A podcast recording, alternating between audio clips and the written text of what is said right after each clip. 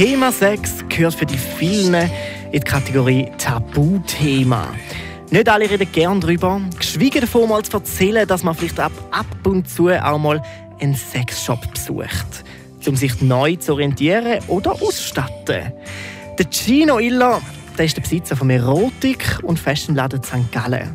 Und das schon seit einer gefühlten Ewigkeit. Der Gino ist nämlich schon 70. Dementsprechend hätte er in seiner Zeit schon jeden möglichen Kunden in seinem Geschäft gehabt. Von jung bis alt. Und ich habe alte Frauen, eine habe ich ganz ein lustiges Weibli, die lügt mich immer an, schon seit Jahren.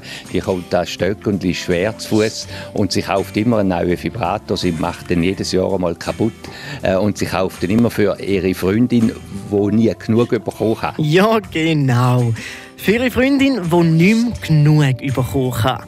Aber eben, man sagt ja auch, wer jung bleiben will, muss auch aktiv bleiben. Aber nicht jeder besucht nur zu seinem Vergnügen Erotikladen.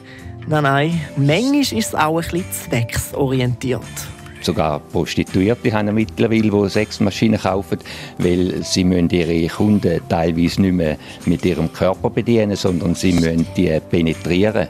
Anal, viele Männer wünschen das. Und das ist dann manchmal den Prostituierten zu anstrengend. Also haben sie dann schon Sexmaschinen gekauft, die das für sie erledigen. Wenn ihr also das nächste Mal bei einem Erotikladen schämend vorbeilauft, ja, dann denkt an die Geschichte vom Gino. Dann kommt euch wieder in den Sinn, dass Sex ganz etwas Natürliches ist. Toxic FM.